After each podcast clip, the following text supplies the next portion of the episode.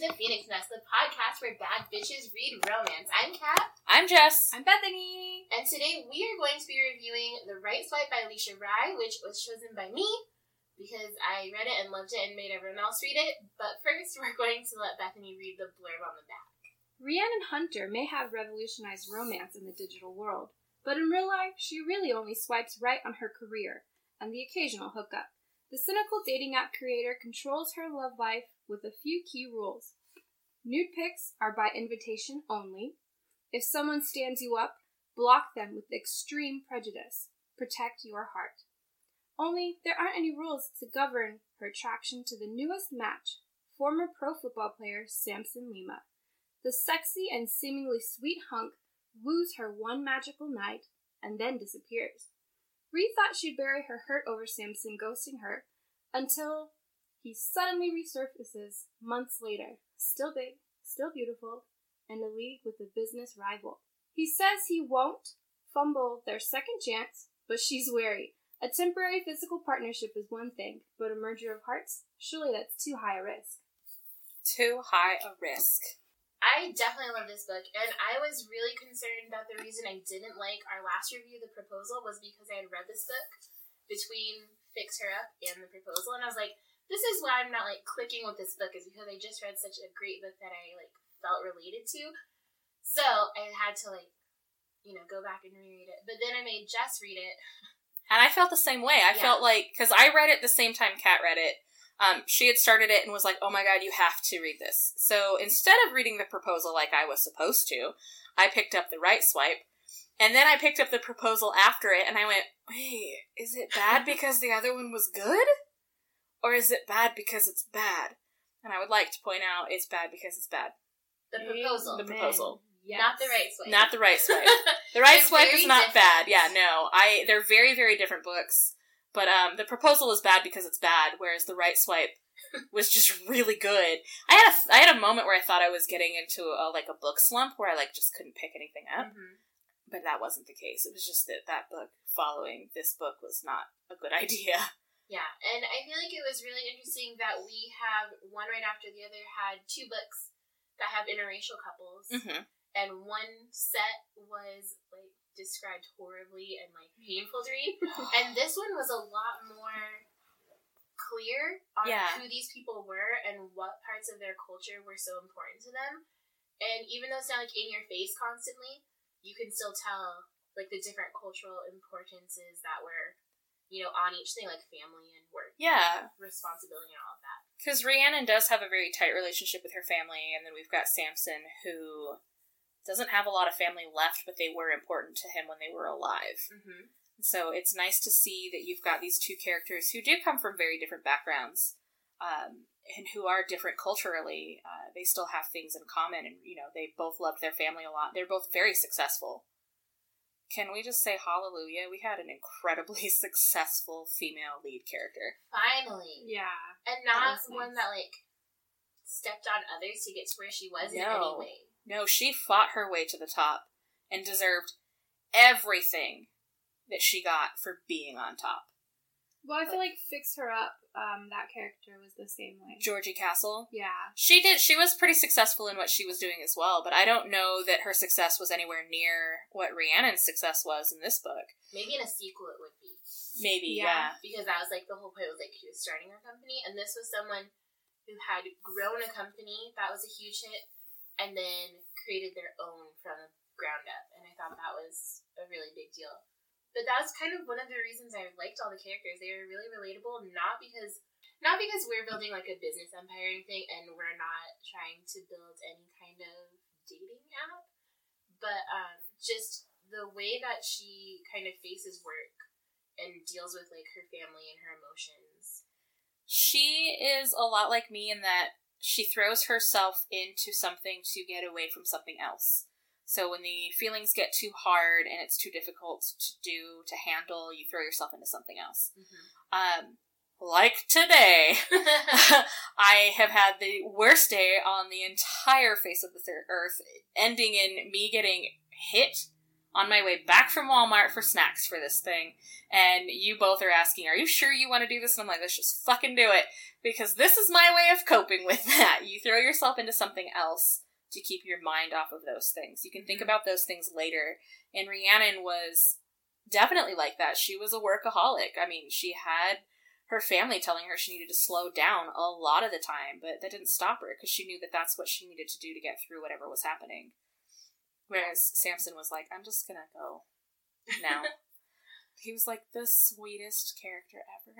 Yeah. He was. I really loved him. He wasn't like an overly macho version of himself, even though he's a former football player, and you would assume that he'd be like, you know, really kind of gross machismo kind Yeah. of dude.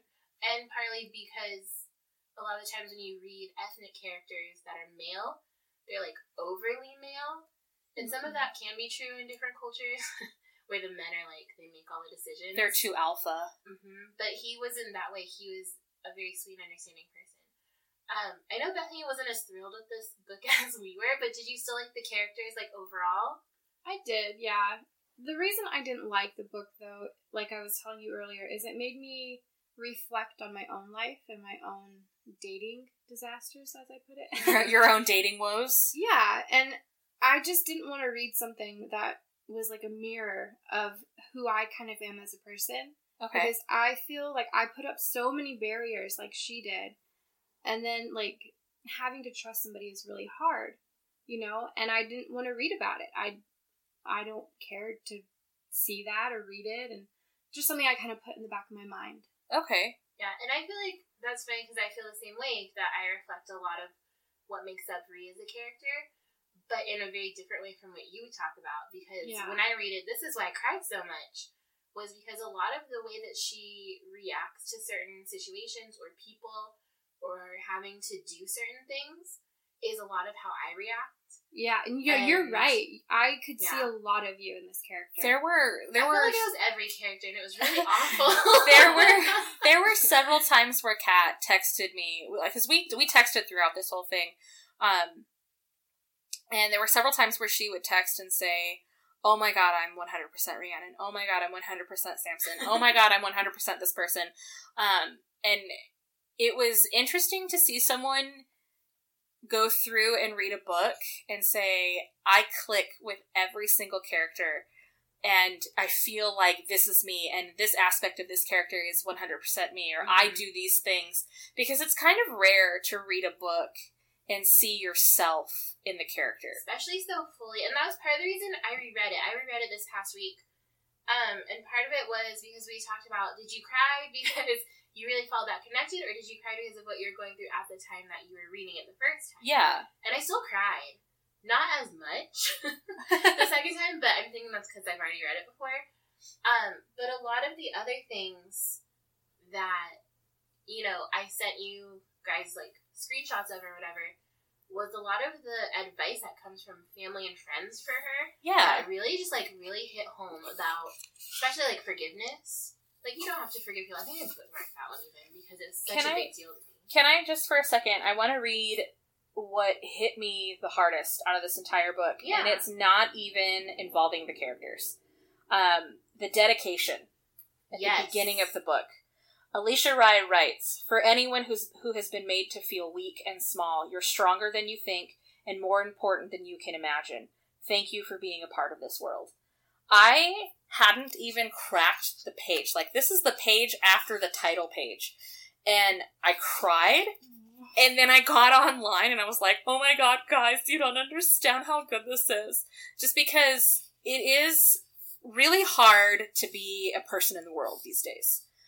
Anything you do is considered weak. Anything you do is considered weird and off and something that you shouldn't be proud of. Mhm. And to have an author of a romance novel tell you, no, you are so much more than what these people are telling you, Yeah. was something that hit me really hard. And I was like, oh my god, I do Yeah. matter. And that's before even page one. Yeah, I had- It's just it- it's a lot. It's a lot to take in. And then, I mean, you turn the page and it's your, obviously, the acknowledgments. But, Mhm. I mean, you hit and you start chapter one, and immediately you think, okay, this book is going to be different in regards to how these characters feel than anything else I've ever read because this Mhm. author had enough in her to put that intro, you know, that dedication in, and and basically tell her readers, hey, you matter. You you I, people care about you, and I feel like she went in writing this book caring about her ca- characters. She gave a shit about who she was writing. These are like real people, which is what makes it Mhm. so kind of freaky to read this. Yeah. And be like, man, I can totally understand where that's coming from. Yeah, the characters felt very, very, very real. There wasn't a moment in time where I was going, "Who the fuck are these people?" And it only gets more real the further you read on. Like, yeah, even when you meet her roommate slash partner, Katrina, and you're like, oh, you know, she's rich and all that stuff. But then you find out so much more about her. Oh my god, I And you're like, oh my gosh. so hard to her. She better have a spin off for Katrina because she has a really cool story. All I ever want in life is to be like rich and get a cat and have like my person say, "You can have a cat." Someone did say I could, so I got one. But like she was an overweight former model. She didn't leave the house much because she had anxiety. Hello. Mm-hmm. minus the former model part, but the overweight and doesn't leave the house because of anxiety part 100% over here. And it was it was nice to see all these characters. I mean, you had your badass female characters and then you had the ones who were kind of afraid of the world.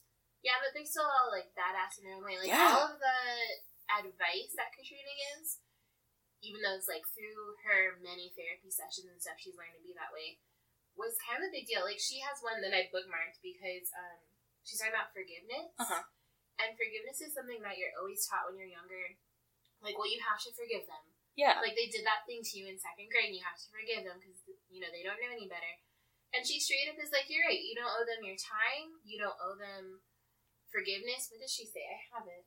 Uh, she says, "You're right. No one is entitled to your time and energy and forgiveness," which is something that not enough people tell you. No. Like, if you don't want to forgive someone or you're not ready to, people shouldn't force you to. you don't have to And forgive someone just because tend to be like, to. "Well, you're gonna have to get over it," no. and it's like you don't. You- You don't have to. But that was one of like major crying parts for me was that line. Because I grew up in a household where my mom always sang Let There Be Peace on Earth whenever me and my sister would bicker. I, you probably don't know that song because it's like a really old churchy song. Uh, I'll sing it for you later so in case we get in trouble. But it was more like just stop and stop fighting and you're fine. And like that was a lot of growing up was you're fine.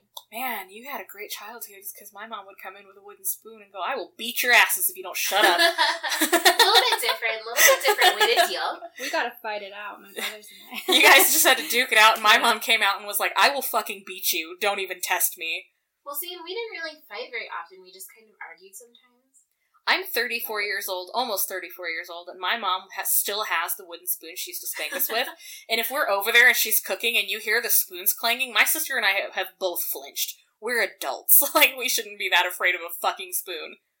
Hmm, My parents have the paddle that they they never. I don't recall ever having it used on me. No? No, but Because you were the baby, and they're like, she would never do that. I she was- would never stab you with a fork. Oh, sorry, God. Fred. Twice? oh my god. But we That's weren't so angry bad. at each other though. We were just fucking around and just kind of like goop goop goop. And it went in? I mean, yeah, it made him bleed a little. Just a smidge. Just a little blood, it's fine. He was laughing. It's okay. But um, yeah, we just we have a lot of really good life advice throughout the entire book, Yeah. We do, and, I think that's so important. It's a lot of like advice given to you by someone who's older than you. yes, Yeah. Annabelle. Mhm. She has this quote at the very end that really got to me. I don't know. Should I read it now or should we? Yeah, wait? we were talking about life advice, so go for it. Because I have another one too. She says, being vulnerable is a risk. Love, romantic, platonic, familial, it doesn't matter what kind of love, is a risk. And she goes on to say, they can leave, they can die, or be hurt, or simply walk away. But a moment of that love is worth it. If you have a second, a minute, a month, a year, a decade with that person, you count yourself lucky.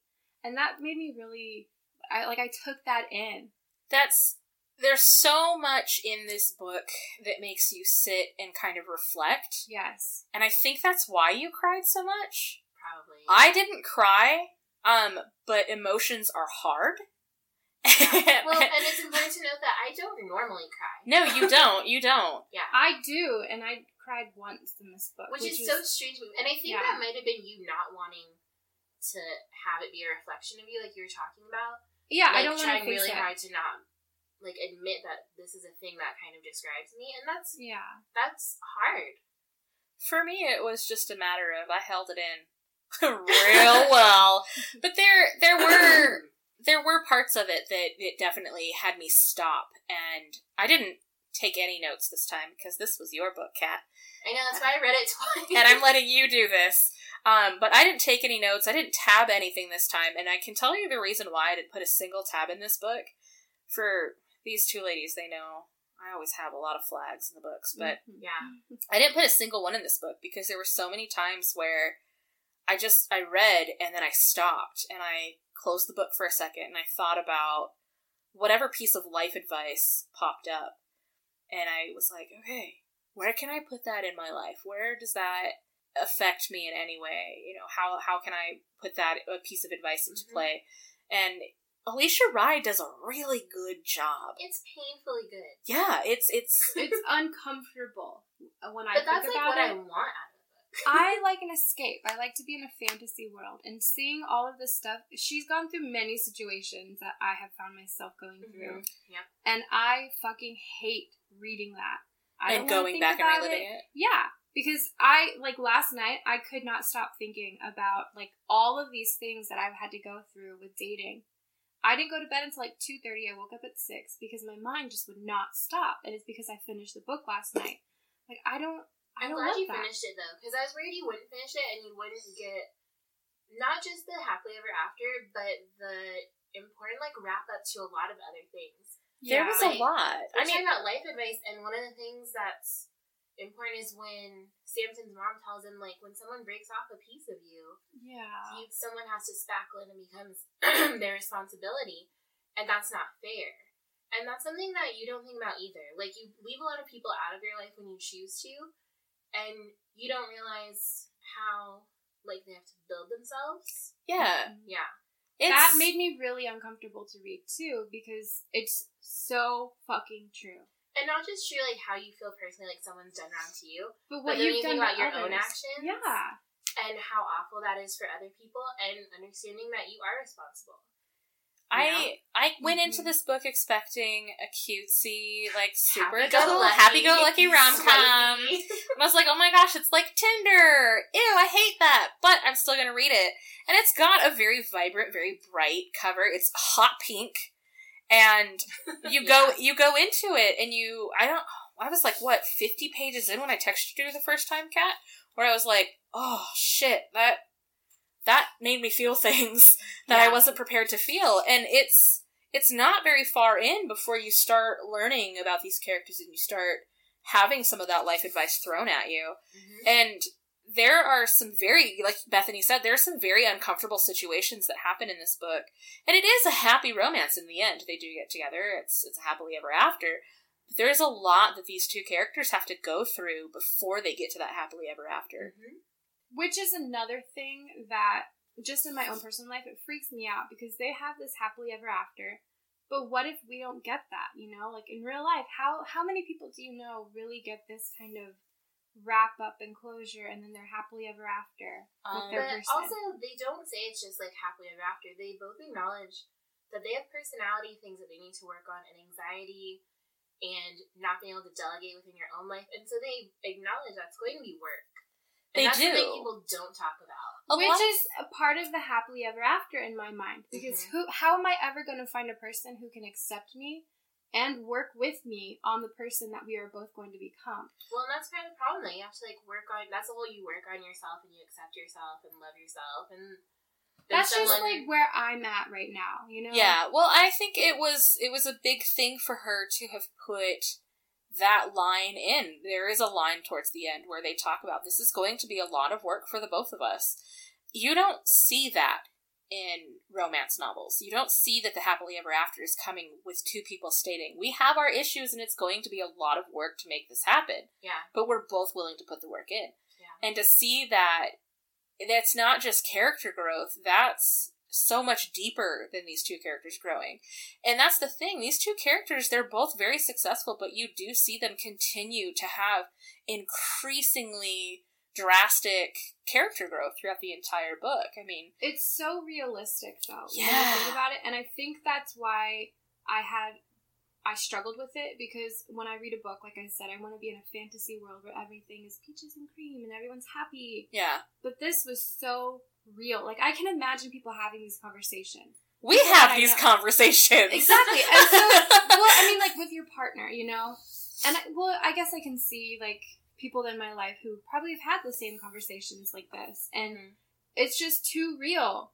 I don't like it when it's that. when it hits too close to home. Yeah, But that kind of brings us to like the next thing on our list, which is talking about how to share traumatic experiences.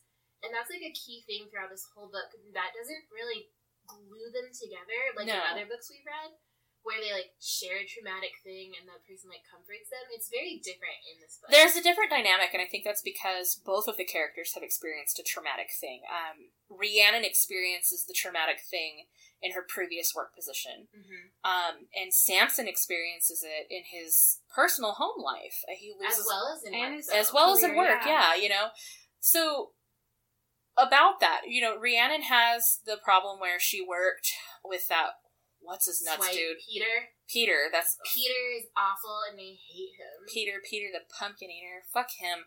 Um, there's there's this big lawsuit kind of a thing that, that could potentially end up being a lawsuit, and in the end, it does become one. it's a lot like the Me Too. Movement. It's it's very much the Me Too movement, and um, it comes out, and you find out that Rhiannon wasn't the only victim of his. He basically led her to believe that she was going to be this all powerful part of this company so long as she continued to sleep with him. Mhm. and they break up and he throws her under the bus and he's starting these rumors and these lies and these just horrible horrible things about her. And so she leaves. She takes a year off before she starts crush. And then you have samson who was a pro football player because his dad and his uncle were. Um, and he's you know his mom dies his dad dies before his mom goes and they're experiencing his battle with CTE, which is a traumatic brain injury from all these concussions these football players experience. Yep. And then his dad goes, and then he finds out that his uncle Joe is experiencing the same thing, and it's it's traumatic to see these two characters go through these very very different things, but they both sit down and they say, "Hey." This is what happened to me when I worked for Peter, and this is what happened to me when I was part of, you know, the Pro Football League um, and the NFL, I guess. Yeah, I don't know. say NFL. I don't sports. I don't know. Um, but it's it's interesting that these two characters sat down and they, you know, in the end, it took a lot of work for them to get up to that point. But in the end, they do have a discussion where they talk about everything bad that has happened to them. Yeah. And well, and Rhiannon is kind of forced to yeah, when she goes on Helena's talk show the second time, and she ends up going on by herself, and she's like, "Did you see the news? This is breaking news," and yeah, all that. And um, being forced to share your story, she could have said no, but in a way, she was kind of forced to share a story, and that feeling is probably unparalleled to other like having to share embarrassing moments or anything like that. It's just a very difficult thing, and the way that it was written is probably one of the things that made me cry the most.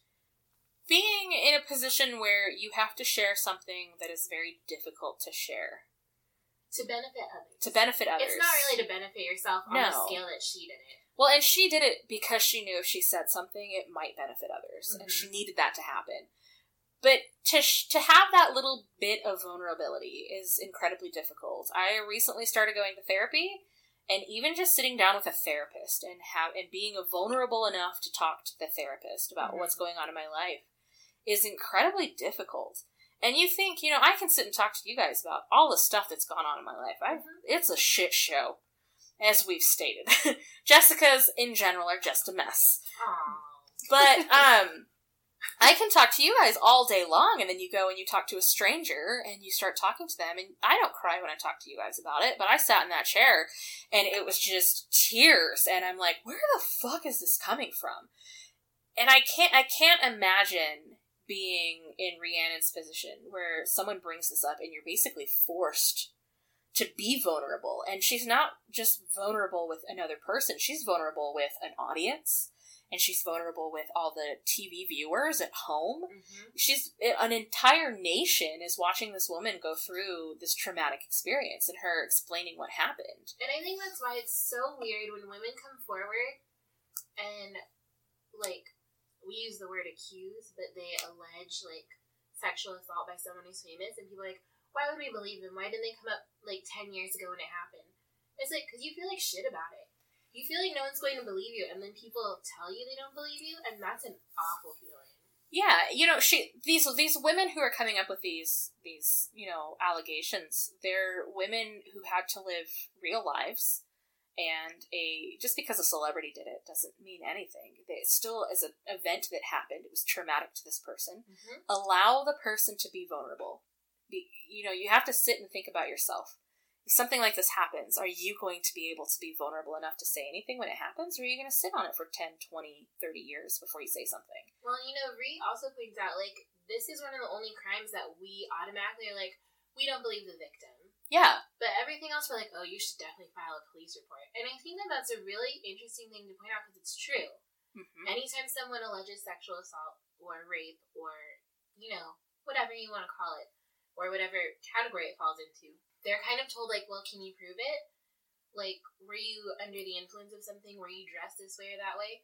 And it's like this horrible, ac- like, accusation It is of, of you not being smart enough or good enough to realize that you were in danger, and I don't understand that. There is never a time where a person, and I'm not going to put a gender on it because it's it's any person. It happens to everybody, regardless of gender. There is never a time where you're put into a position where you don't say something because of the position, whether it be embarrassing or hard to talk about. You should never, ever, ever, ever tell the victim that they need to just suck it up and deal with it. You should never tell a victim that it didn't happen to them. You need to listen to them. You need to talk to them. They're taking a moment to be vulnerable. And it is incredibly difficult for that person to have come up and been vulnerable. And, you know, we all have those moments in our life where we do have those, you know, those times where we sit down and we chat and we are vulnerable to our friends. Those are people we trust. And these people who are coming out and saying these things and, and saying, this happened to me, are taking a moment to be vulnerable in a place where they don't trust everyone. Because you can't. You can't trust the entire world when you come out with something like that. Well, and even from like my personal experience, you can't even trust all of your friends, No. and that makes it even worse. It's it's difficult. It's really hard. And I can see Bethany how it was difficult to get through because there is a lot of real things that happen and there there is many many many instances in the, this book where the characters have to be vulnerable and they do have to talk about things and mm-hmm. it's it's hard. And it's not not saying that this isn't a happy cutesy romance because it is. There are moments in here where i chuckled and i laughed and i had a good time and it meant a lot to me you know but there are still times where it's difficult to read because there's situations that we might have been in and it's it's hard. And i can totally see where you're coming from why that was difficult and why you wouldn't want to want to read it To me, being vulnerable is the most terrifying thing in the world. I've opened up and I've been vulnerable, especially with partners of mine, Mhm. and they turn it around and they're like, "Well, why? Why are you feeling like this? Just stop." well it's not my problem that happened to you in the past Yeah, i'm not that person yeah. not all men Or they laugh it off, like you know, something that I went through didn't matter, and that oh ha ha ha, that's what you get because that was your job, and that's what people are so assuming you do. yeah no Like fuck off. that's that's never a situation where you should feel less than and that's No, that's you a want lot to be, that you want to feel protected, yeah you know, but sometimes people just fall short of that, and it's a hard lesson to learn. It is. It is. But I think that Alicia Rai handled it very well in this book because if we all felt moments where you didn't like how vulnerable everything happened and how it was too real, Yeah. and Kat had those moments where she cried five times the first time crying, yeah. the first time she read it.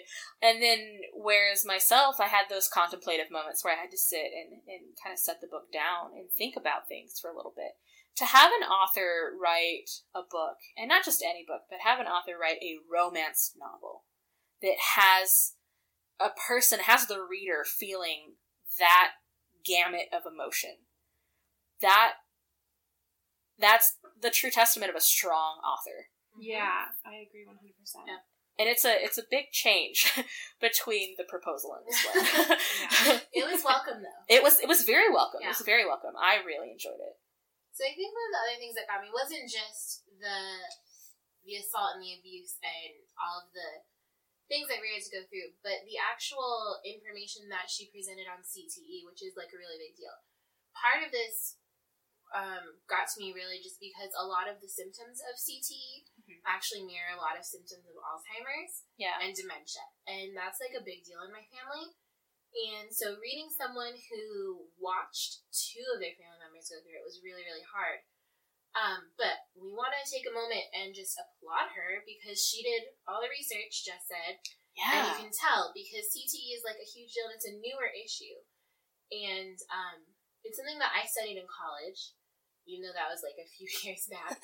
so we had to take this class called um, like health and youth sports okay. and it focused on tackle football and why people are saying that you shouldn't allow kids who are below the age of 13 to play tackle football.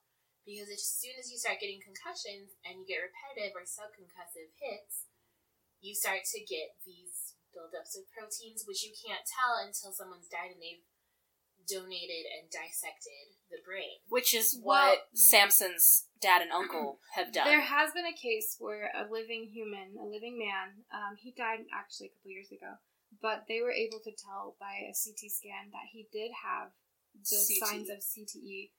But I mean, obviously, he had to die for them to be sure. But yeah. the brain scan before he died and after he died were conclusive of having CTE, Yeah. which is very interesting. The problem was when this was first a huge deal in the NFL, um, it was just seen as like brain damage or tumors or whatever, and people were like, like what they're saying in the book, you have, you know, no purpose now because you played football your whole life or whatever, and then they started finding out that all of their friends who were like Hall of Famers or past winners of Super Bowls who had retired were going into these depressive episodes and having anger issues and having suicidal ideation but across the board.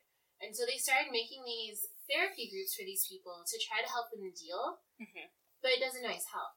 No. You know, and a lot of, unfortunately, a lot of the um, research that came from it in the earlier 2000s when I took this class was because the men who killed themselves willed their brains in their suicide notes. And um, Yeah. that's like really morbid.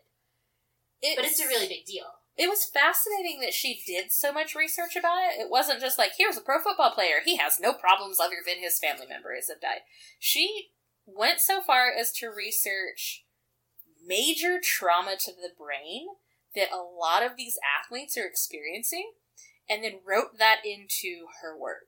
Mm-hmm. And not only wrote it into her work, but did it correctly, did it in a way that made us all think about it and feel for these characters who've gone through these things. And not only just the characters, but now you sit and you think, oh shit, these are real people in real life that experience these things.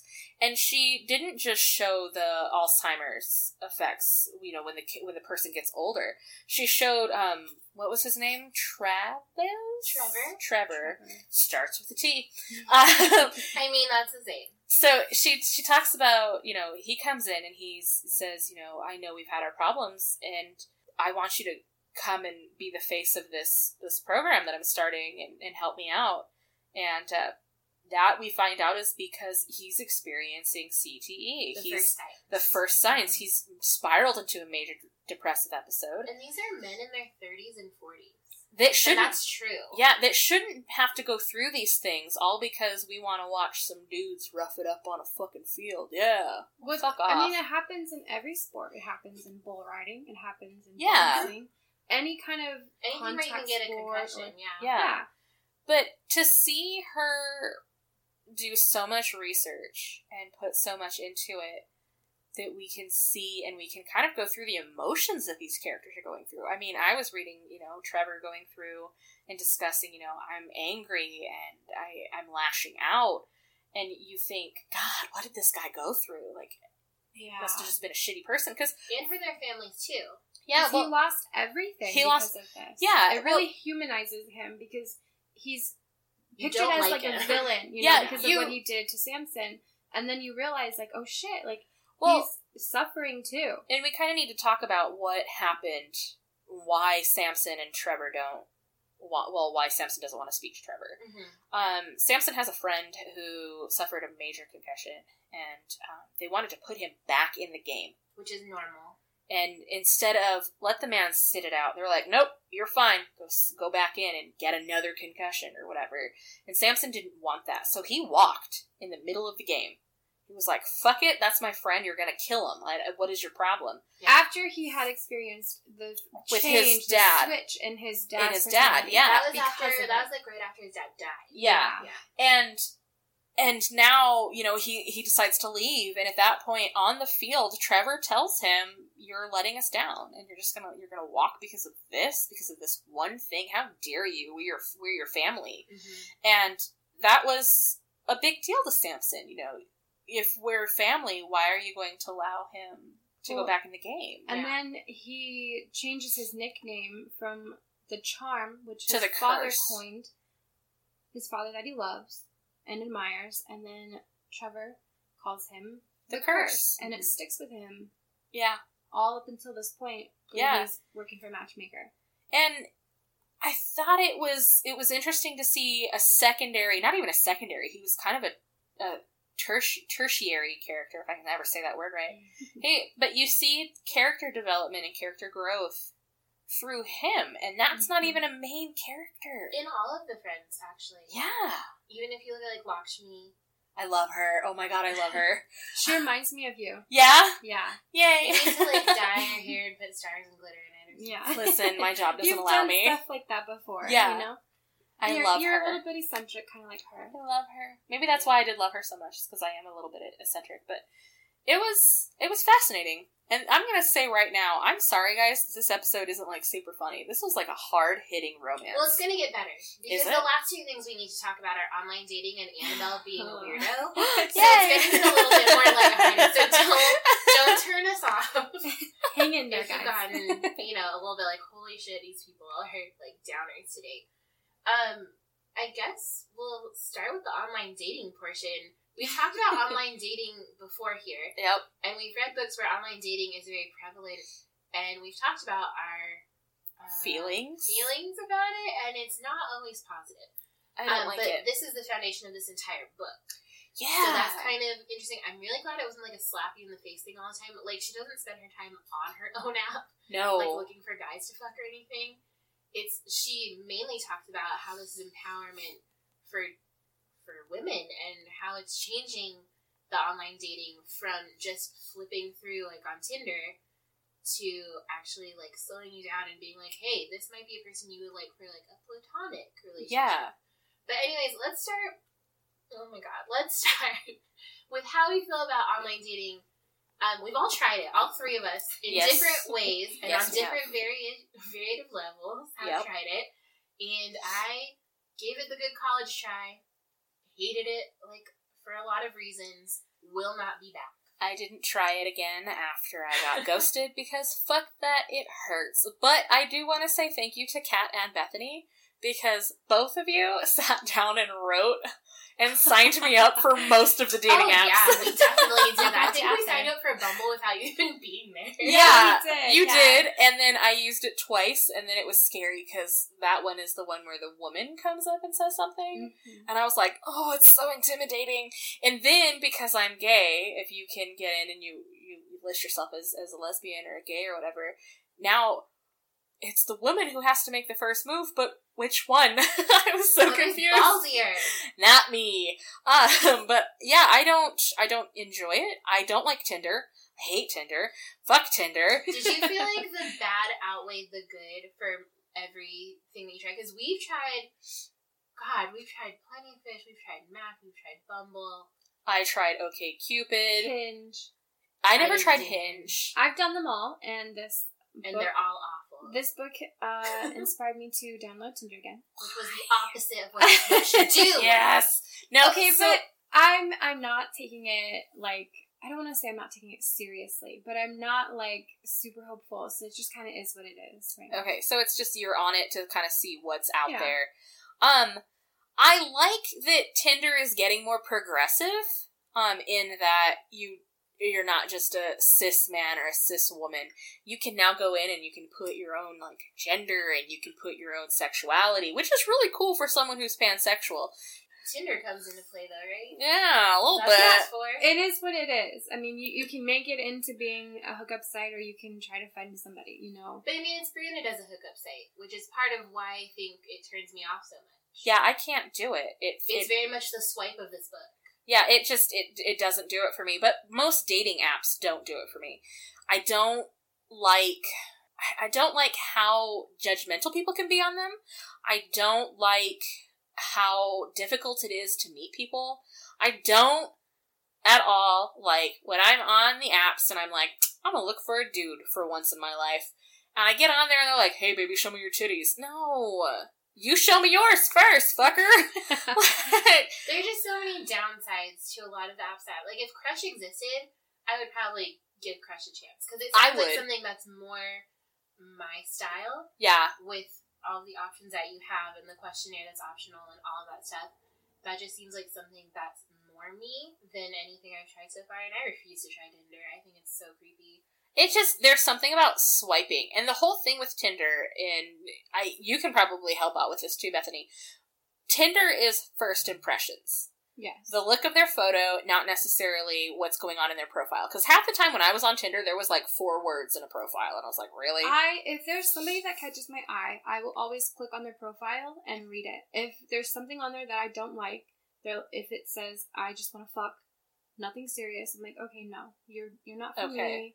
I'm not gonna even talk to you. Can we talk for a moment though about Facebook putting the dating thing on their fucking Facebook platform? needs to stop. They Facebook needs do. to stay in its own lane. Stay in your They're lane. cute. It's awful. And now Facebook is like, Jessica, you should pop on. We've got dating now. I'm like, you can fuck off. Um, the other weird thing too, though, is that it's not just dating apps now. Like, people slide into your DMs on Instagram and Twitter. Did you not just send me a screenshot of that horrible woman who was like, I'm a queen, don't slide into my DMs, I got I'm a king. with a king. Oh my god. But it wasn't But she's even. also like a six-year-old Mexican woman. But instead of the best part of it, Bethany, is that she didn't spell out the words "I'm a queen."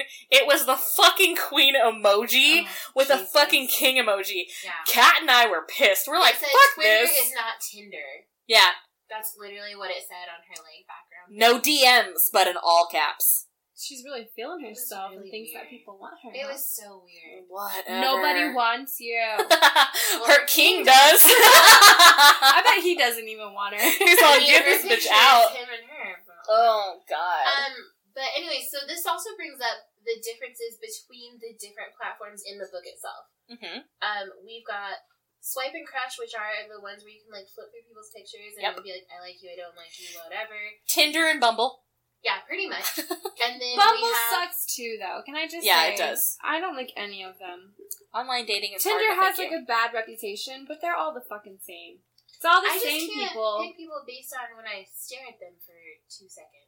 A That's not a thing for me. I overthink. Can I go? Well, You have to have a conversation with them. well. first. The other Even problem. then, I'm like, The other problem is too. Um, I don't understand their personality on a dating site. I'm just looking at a person, and I don't look at you as just. Because we've said this You're male a or female. lie. If you're on Yeah. a dating site, your profile's a lie. Okay, I've like connected with people on different website or like different apps, Uh-huh. and I'll see them on Tinder. They'll be like one version of themselves. On Bumble, a different version of themselves. How creepy is that? Hinge, a different version. And it, I don't know because we compartmentalize ourselves sometimes, right? And like Yeah. at work, you're this person. Or Yeah. you're just Tom Haverford. I wish I kind of wish everyone was like Tom, where they just had a billion different websites. Which and- one do you want? Yeah, you know. Haverford for nerd. Because then he's Oh, so God. open about it. But these people, they're not. You're like, oh, I, I met you on this app. And they're like, oh, haha, weird. Like, I- yeah, it is really weird because here you're on a horse, and over there you're like, I'm a vegan, and like, oh god, what? That's weird. See, already this is not convincing me to try any. I feel like It's I kind of fun though. I feel you're like I'm the hmm. only person who's on there who's like real weird. Listen up, guys. I'm fucking weird. I'm a giant No. nerd. No, you don't know weird. There's men on here who are like, I I like gothic girls who want to be a vampire who like to suck my blood, or black chicks with a big booty. What? That's two entirely different yeah, things. I, I should have taken a screenshot of this guy. He was like, he was real goofy looking. Listen, but Bethany. those were like what he was into. Bethany then- took screenshots for us, and we were terrified. we're like, "Oh God, You're on Tinder. Sorry.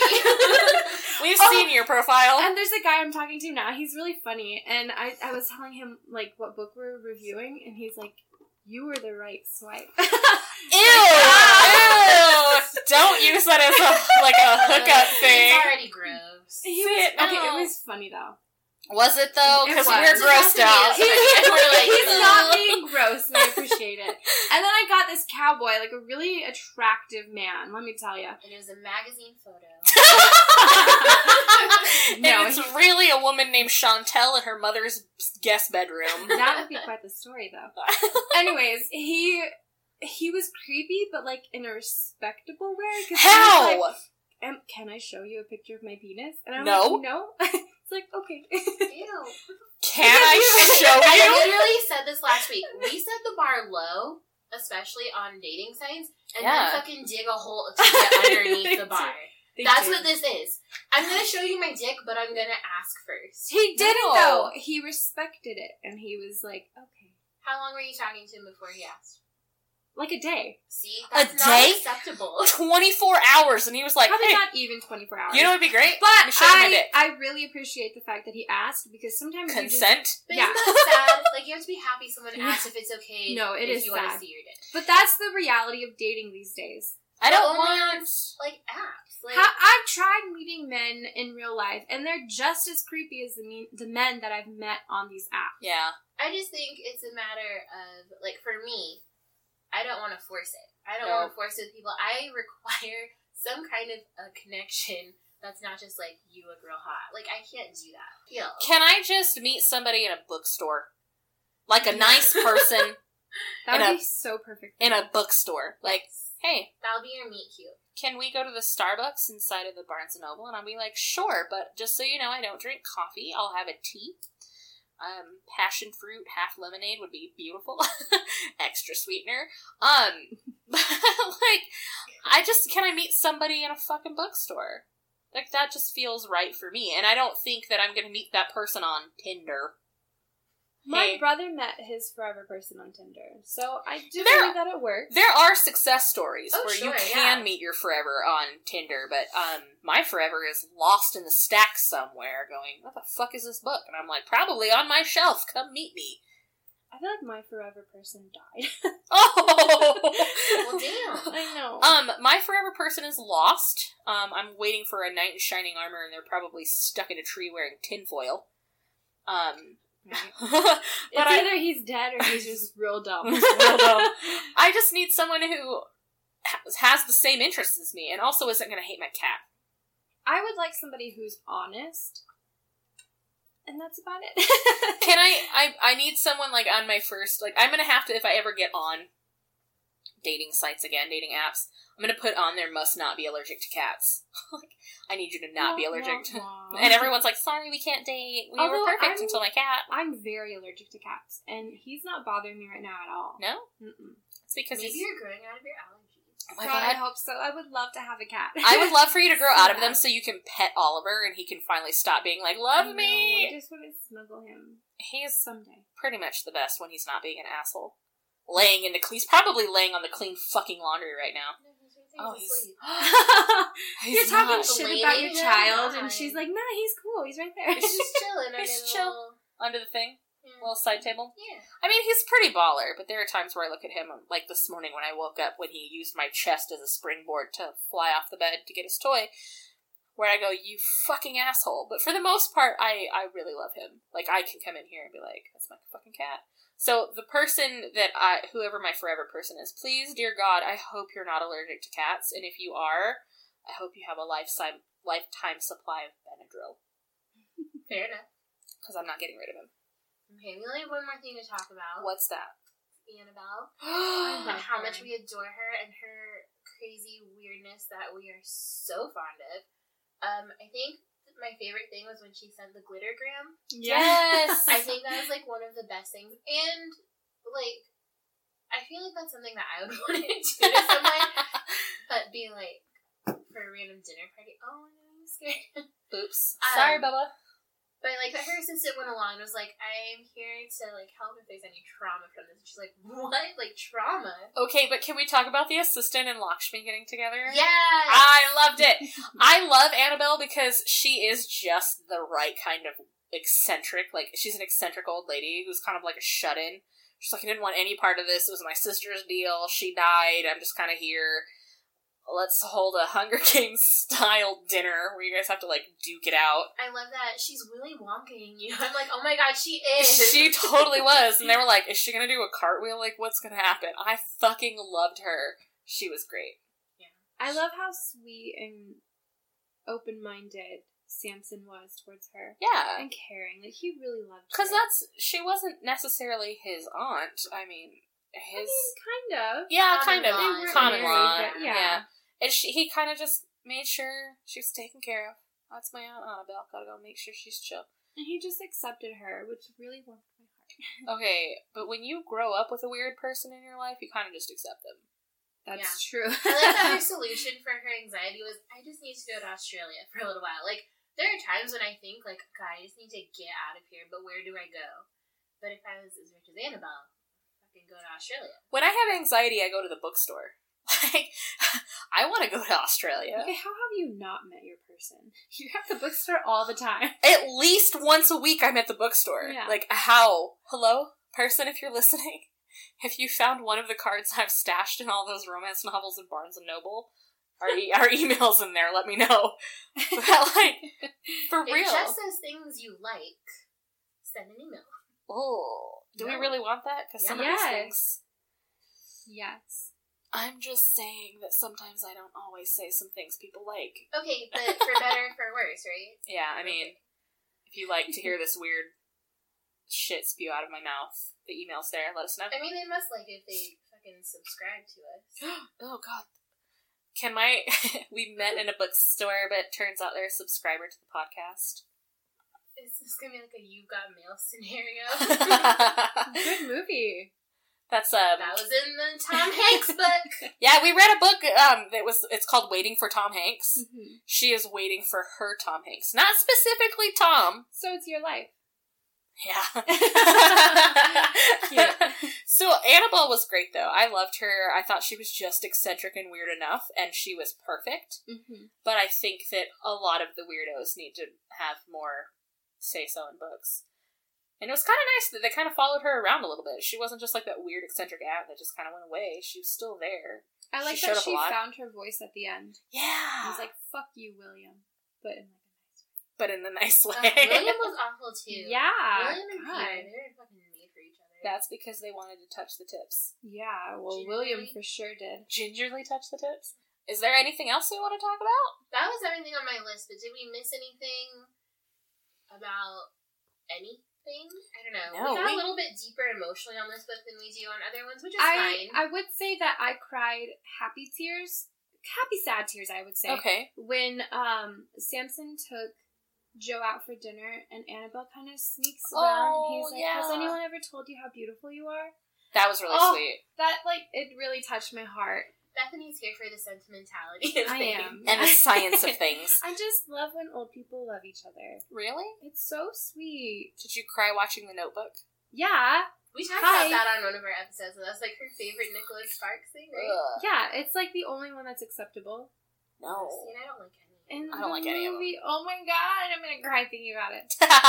It's so sweet. I would love to die like that. Like I thought for a moment that you were just gonna say I would love to die, and I was like, same. oh no, not that morbid. And just What's like the love in that story was so wonderful. was it? Yeah. I don't know. I never finished it. I couldn't- love love. we, know, you know. We've been told. right. Yeah. Someday. Someday I'll have that kind of fairy tale. I don't know. What are gonna Who do? knows? I'm such a cynic when it comes to that. I loved we it. didn't even talk about the ghosting or the mosting. Oh, we did not talk about ghosting and Uh, mosting. we were more concerned with other things, but we can. so go. How did we miss that? We had a whole list going. Yeah, God. we forgot Um, that. Okay, so I'm gonna find the part where they, they talk, talk about, about it so ghosting that and I can ghosting. give an accurate. So ghosting is like this awful thing, and I think part of the reason I cried so much was because I was going through a ghosting issue at the hmm. moment. Oh, true story. Part, as well as like crazy fucking anxiety Listen, it's real and it sucks. that I really, really hated. Yep. I just didn't. I think I've come to like be able to deal with ghosting pretty well because Yeah? it's happened to me so often. And it's so sad. It Ghosting, is. It have sucks. to. Ghosting It sucks. Fucking sucks. I don't understand it. I'm always I want to if I'm not interested in somebody, I'm gonna tell them. I'm Yeah. gonna give them closure. I will never just stop texting you out of the blue. And block your number. Or most you make you feel like this wonderful, awesome person. I got- I appreciate you. I got mosted, then ghosted, and that fucking sucked. I Keep have. That fucking sucks That's hard. happened to me too. Yeah, it sucks, but because it's happened so often, I can bounce back really easily now, and I think that makes me feel jaded a lot. Like, Because it's happened so often, Yeah, so that you and- can do that? and I'm just expecting it now. Okay. See, and that's really sad because we're collectively a young group of women, and you should Are we, though? Okay, Am yeah, I- if you are, like- just Bethany is young. Okay. um, Aw. this goes, but this goes to my thing where when we went and got those tattoos, and they were like, "Put your birth year down," and it started at 2019, and I did that thing where you just kind of wee let it scroll, and it stopped in the 90s, and I was like, "Oh fuck, gotta keep going." I was like, "Shit." okay, so we're all very familiar with ghosting, which is where someone just like stops communication or blocks you or is just generally an asshole. Yep. Out of the blue. Yeah, absolutely. Like there's no warning. Like you were talking to him yesterday, and all of a sudden they're gone.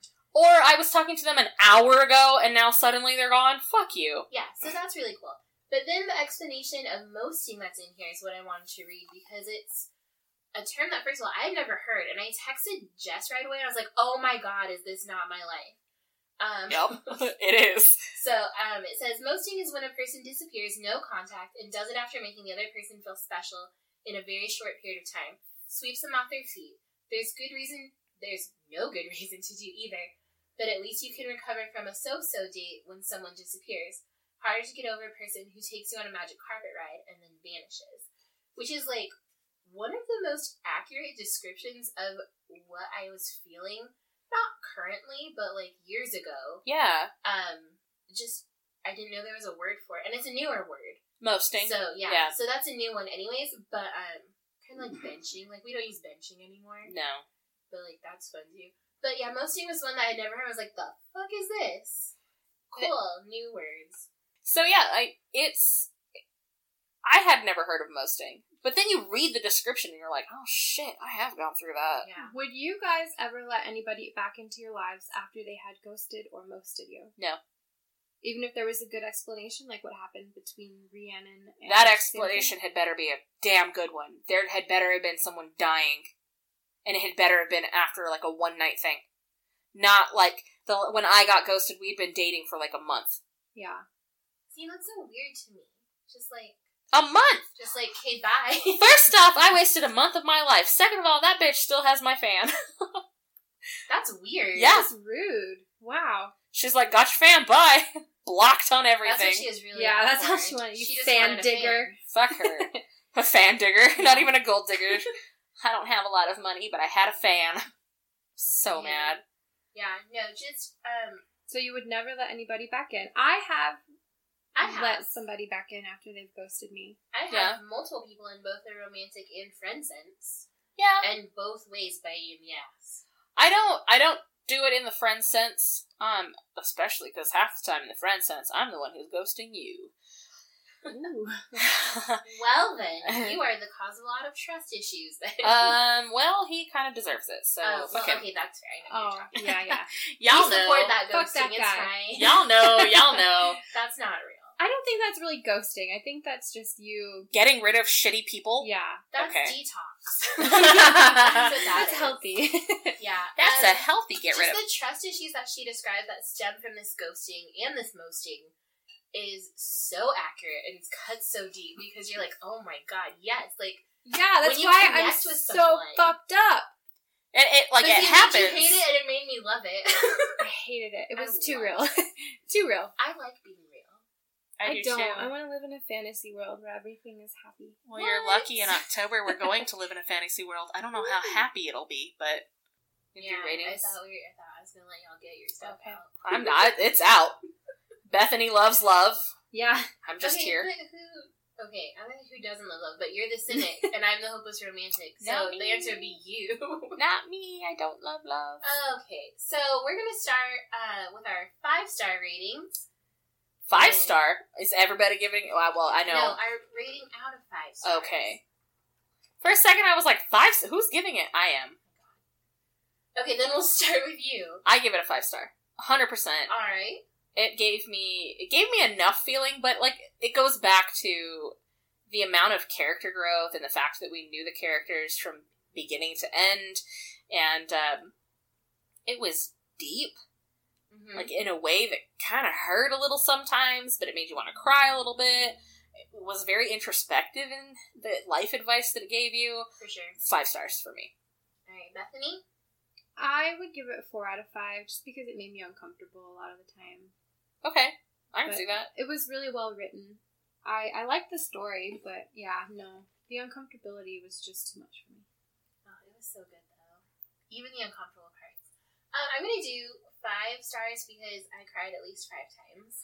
One star for every time you Yeah. cried. and probably if I could give it more, I would. But I felt like I just every other page was something where I was like, "Oh my god, that's so relatable! Oh my god, that's so relatable," and then crying a lot. And partly because of what was going on in my life, and partly because I felt like I was just so deeply connected to the personalities of a lot of these characters. So I don't know, Yeah. five out of five for me. Um, okay, so we decided to kind of do this thing where we get to pick books for our birthday month episodes. Uh-huh. So this was mine because my birthday is actually at the end of September. So I have another one coming up, and I was having a really hard time deciding. So I asked my mom, and I was like, "Who's your favorite author?" And she's like, "Well, lately I've really been into Toni Blake," and so she picked the book "Swept Away" by Toni Blake. Are we going to learn a lot about your mom's taste? I'm really scared. My mom really likes like cum jokes and dick jokes, but she What? never say, "Oh my, She my does. aunts." She's so they're naughty. so scandalous. And then my mom's like, "Haha, I made you blush." I fucking love your mom more than anything in life, and I didn't realize she did that, and Because now she's I'm really, excited. Like, sweet and unassuming, yeah, but like She's a dick jokes. dirty mind. I So fucking many love that. jokes. Why have I? It's how long have I known you? Years. Like You've never 10 heard your mom make any jokes like that? no. My aunt loves cum jokes more than my mom does because cum jokes, if they're too much, make my mom uncomfortable. But my mom, But she's likes okay with dick jokes. Yeah, Oh my god, I don't. Yeah, I don't. She's so funny. Cat's mom, we need to have a discussion. I feel like I love you even more than I should have. It just it gets really fun. I Anyways, it's Toni Blake. She writes a ton of books. I've never read one. Have I you guys read one? I have not, but I think this is going to be fun because I think this is our first recommendation from a mother. My mom. I'm kind of scared that it's my mom first. well, and my mom never read romance. My mom read mysteries, so I never. I don't. There will not be a Jess's mom recommendation on this podcast because my mom just doesn't read romance.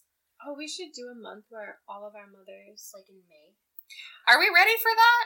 Yeah, I think it'd be really fun. Like, should we do it for like the month, the month of Mother's Day? That's May, right? Yeah. That's what she said.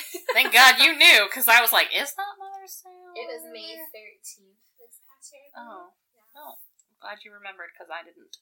Okay, well, that says more about you than about me. It does. A lot. Damn. Okay. anyway, so hopefully you guys will join us on our next episode when we talk about Swept Away by Toni Blake. Since we know nothing about this, um, I'm scared. Me too, but excited. It's not Regency, Thank God. so sorry, Beth. Hopefully your mom picks a Regency at some point. oh, you know she will. Oh, Um, fuck. but should be should be a time. we're gonna close out right here, and we start doing a thing where we do quotes. Oh wait, before we close, Oh. don't forget we're on Instagram, we're on Twitter, we have a blog, we have an email. You can get in touch with us through any of those. They will be linked in the show notes because I put a lot of work into that. Um, anyways, we've been doing quotes, or we're starting to do quotes about reading or books or whatever, and I felt this one was appropriate. It's not a silly one. It's from John Green, and it says, "Great books help you understand, and they help you feel understood." So apt for the right that's a good one. So, so perfect for this book. Thanks for listening, guys. Thank you. Bye!